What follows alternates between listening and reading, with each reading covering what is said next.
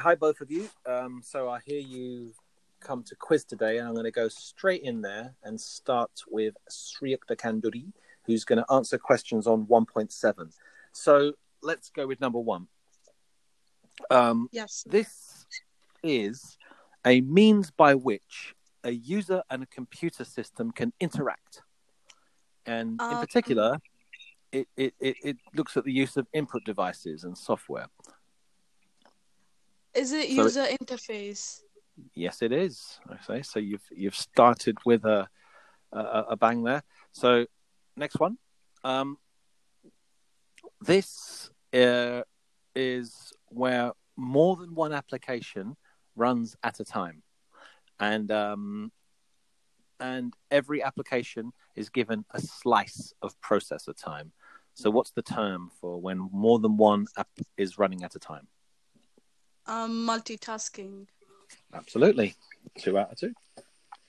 Okay, so question 3. This is this thing, or these things, translate commands from the operating system into hardware-specific commands that a device understands. So, for example, this thing tells the printer how to print a document from the OS. Is it device drivers? Yes, it is. That's 3 on 3. This is a pretty good start. All right, so next one. This is where plain text data is turned into unreadable ciphertext data using a key. And the purpose of it is to protect data being read by hackers. What is it? It's encryption. Okay, jolly good. 4 on 4. And finally, this type of software is where different sized files on your disk are deleted over time, and it creates gaps on the disk. And new files fill up the gaps, but may need more space than the gap provides, resulting in fragments of the file being spread across the disk. So this software rearranges the files back into contiguous space, making access quicker. What is that called? Defragmentation software. Jolly good. Well, that's 5 on 5. And how on earth is Surinder going to win now? You're going to have to really dig deep to just stay level there, Surinder. Mm-hmm. How are you feeling? Good luck, Surinder. Actually, I feel confident. You feel confident? Yeah. Okay. Right. Okay, so what's your specialist subject today? 1.8. 1.8? Yeah. And that's a big unit, but it's a non-technical unit. So, right. Okay, let's go. This is a type of issue, right? And it's where... It arises due to the increased use of computer science and its related technologies. So it looks at issues such as how censorship prevents political unrest, or the geography or economy of a country affects access to networks, or how mobile technology enables people to communicate, but it leads to cyberbullying. What type of issue are we talking about here?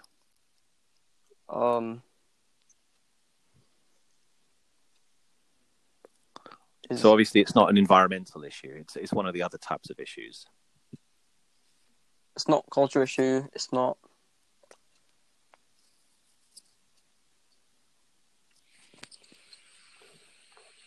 It's.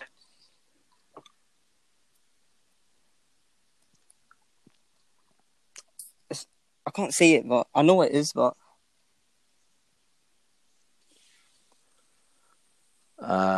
Time's running out. Run out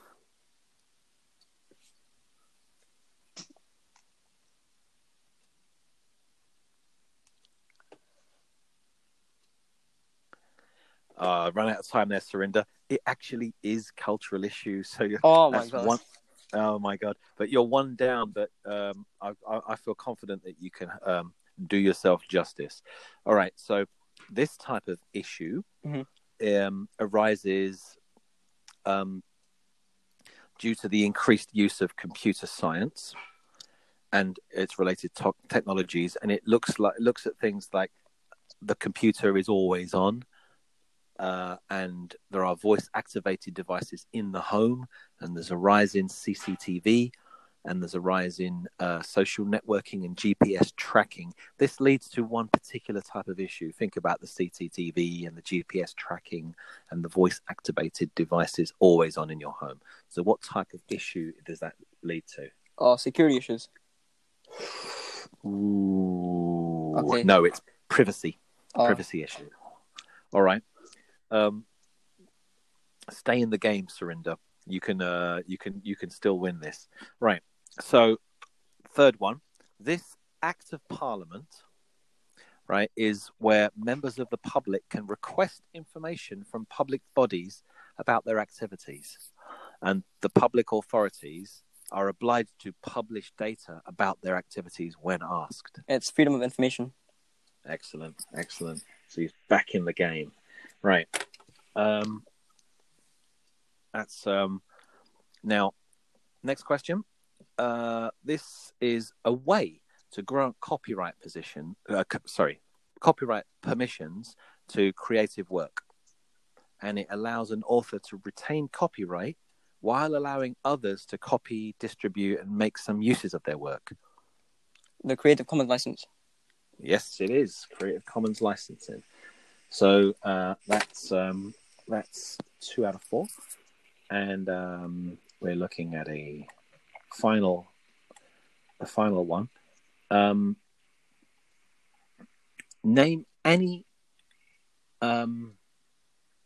principle of the Data Protection Act. Data must be kept, actually. Data must be used in a lawful way. I'll give you that. Yeah, it must be processed, but yes, I'll give you that. So, well done, Surinder. You're in the game at 3 out of 5. So, how are you feeling going forward? Do you think you can turn it round? Maybe. You got it all to do though. Mm-hmm. What about you, Yukta? Are you feeling like you've won this, or are you still on your toes? I'm 50-50, sir, because I still have 5 more questions left, and no one knows how it's going to turn out. Yeah, and a lot can go wrong, can't it? Yeah. So, Surinder, then, how have you been revising computer science during the quarantine times? Kind of, yeah. What you been up to? I've started with 1.1. I'm trying to go up. So you're just walking through the spec. Yeah. For the spec now. So if I asked you to talk about processor registers, you'd be fine, right? Probably, yeah.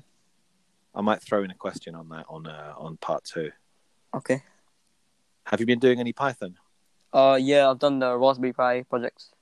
Like, yeah. Sort of. What was your favorite one? I don't have a favorite one, but yeah.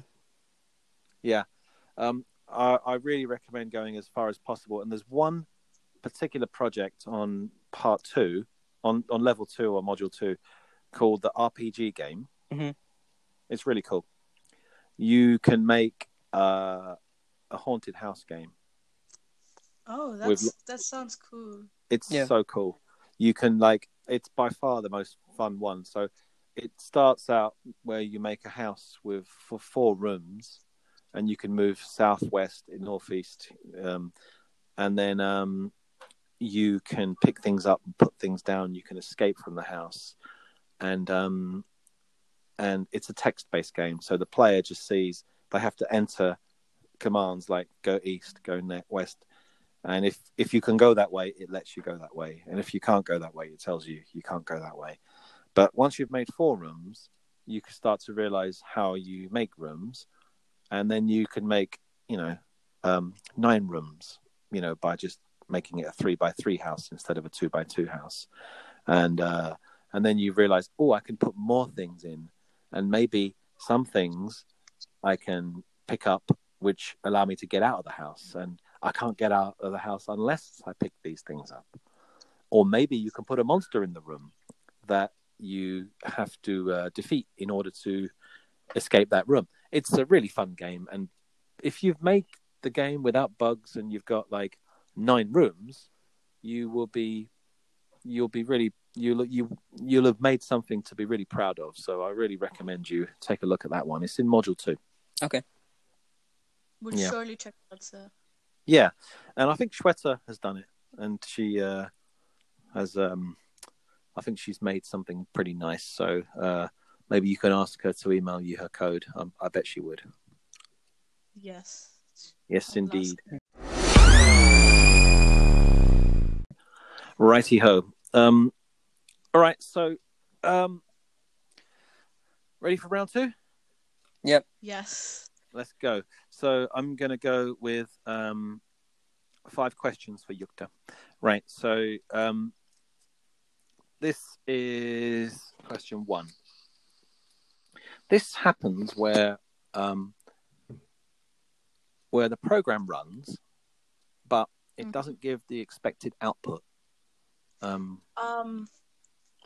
Wait, I know this. Logic errors. Yes, good. This is question 2. A logical operator used within a program, and it works by returning true only if both values are compared as true. It is the and. Yes. Logical operator. Yeah. Yes, it's just and. Great, excellent. Right. Question 3. This is a set of symbols that may be represented in a computer at a particular time, and these symbols are called characters, and they can be letters, digits, spaces, punctuation marks, and the whole set includes control characters too. So we're looking for the name for a set of that set of symbols which exist in a computer.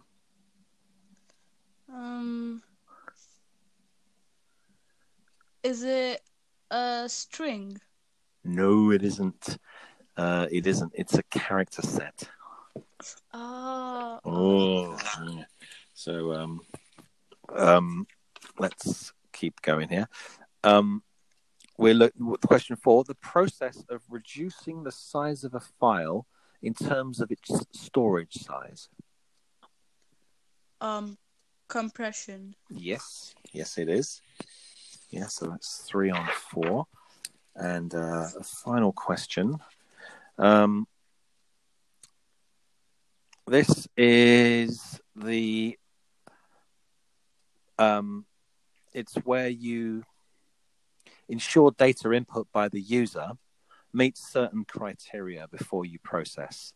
So there's a range of type versions of this. So there's the range check, a type check, a presence check, or a format check. But together, what is all this called?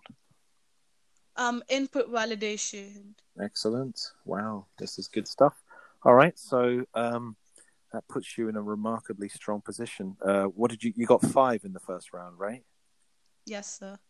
And now you've got 4 in the second round, giving you a total of 9. So Surinder, I can feel your impending doom here, because if you get 5 out of 5, that will leave you with 8, and it still wouldn't be enough. But I think you'd like to bow out with your head held high, right? Mm-hmm. So let's go. This is a logical operator used within the program, and it works by returning true as long as either value is being compared is true. It's an OR gate. Good. Yep, we're looking for that word, or. Good. Now, let me think. This is a one type of character set. So this is the question Yukta got wrong. This is one type of character set devised for early telecommunication systems, and it was ideal for computing systems, and it only uses 7 bits, giving 32 control codes and 96 characters, and the 8th bit is used for error checking. So a character set using 7 bits only, what's it called?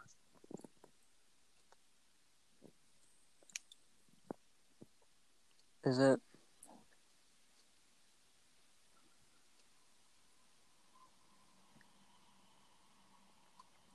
Is it hexadecimal? No, it's ASCII. ASCII. ASCII, yeah. The 7-bit character set. It's in 2.1, 2.6. All right. Question number 3. This is a numbering scheme where there are only 2 possible values for each digit, 0 and 1. Can you repeat that again, please? This is a numbering scheme in which there are only 2 possible values for each digit. And that's 0 and 1.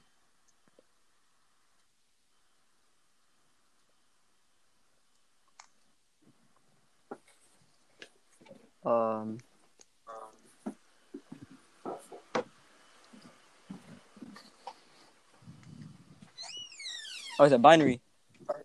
Yeah, oh. Good. Yeah. All right, so that's 2 out of 3. All right, so next one. This is the smallest unit of a digital image that can be displayed or represented on a screen, and it's represented by a dot or a square on a monitor. So it's the smallest unit of an image, of a digital image. Is it pixel? Yeah, good. It's pixel indeed. So one more question, and this is. A type of memory. It's a type of primary storage, which is called, which is known as it's volatile, and it's read and write, and it's used to temporarily store currently executing instructions and their data. Oh, is that RAM? Yeah, it's RAM. So well done. It was a good round, and leaving you with a respectable 7 points, but. Unfortunately, Surinder, you don't make the semi-finals of the Quarantine Cup. Mm. But you did yourself proud, and you competed anyway. So well done. So how are you feeling, Yukta? You're a semi-finalist now. I'm quite happy. Looking forward to the next challenging quizzes. Yeah. Are you? Yeah. Is there anyone in the competition you'd like to avoid, or are you up for competing against anyone? I'm up for competing against anyone. Yes. Yes. Yeah. Right. It's good to hear. Right. Well, let's sign off the episode there, and thanks for both competing and being good sports about it. Thank you, sir. All right. Cheers, guys. Surinder. Yeah. Commiserations, Surinder. Yeah. All right. And maybe both of you, before you go, maybe definitely remember that Module 2 Raspberry Pi. RPG. Yes, sir. Yes, sir. I will do All it. Right. And before we go, we might be seeing each other in school one of these days. I think Year 10 might end up going back. There's still no decision yet, but if anyone goes back, it'll be Year 10. So you may see Harahai this term yet. Yeah, that's actually good news. Yeah. Not sure what kind of school day it will be, but you might well be the only year in the school, actually. Who knows? All right. Anyway, see you both on the other side. All right. All right. Thank you, sir. Thank you, sir. All right. Cheers, bye. All right. Bye.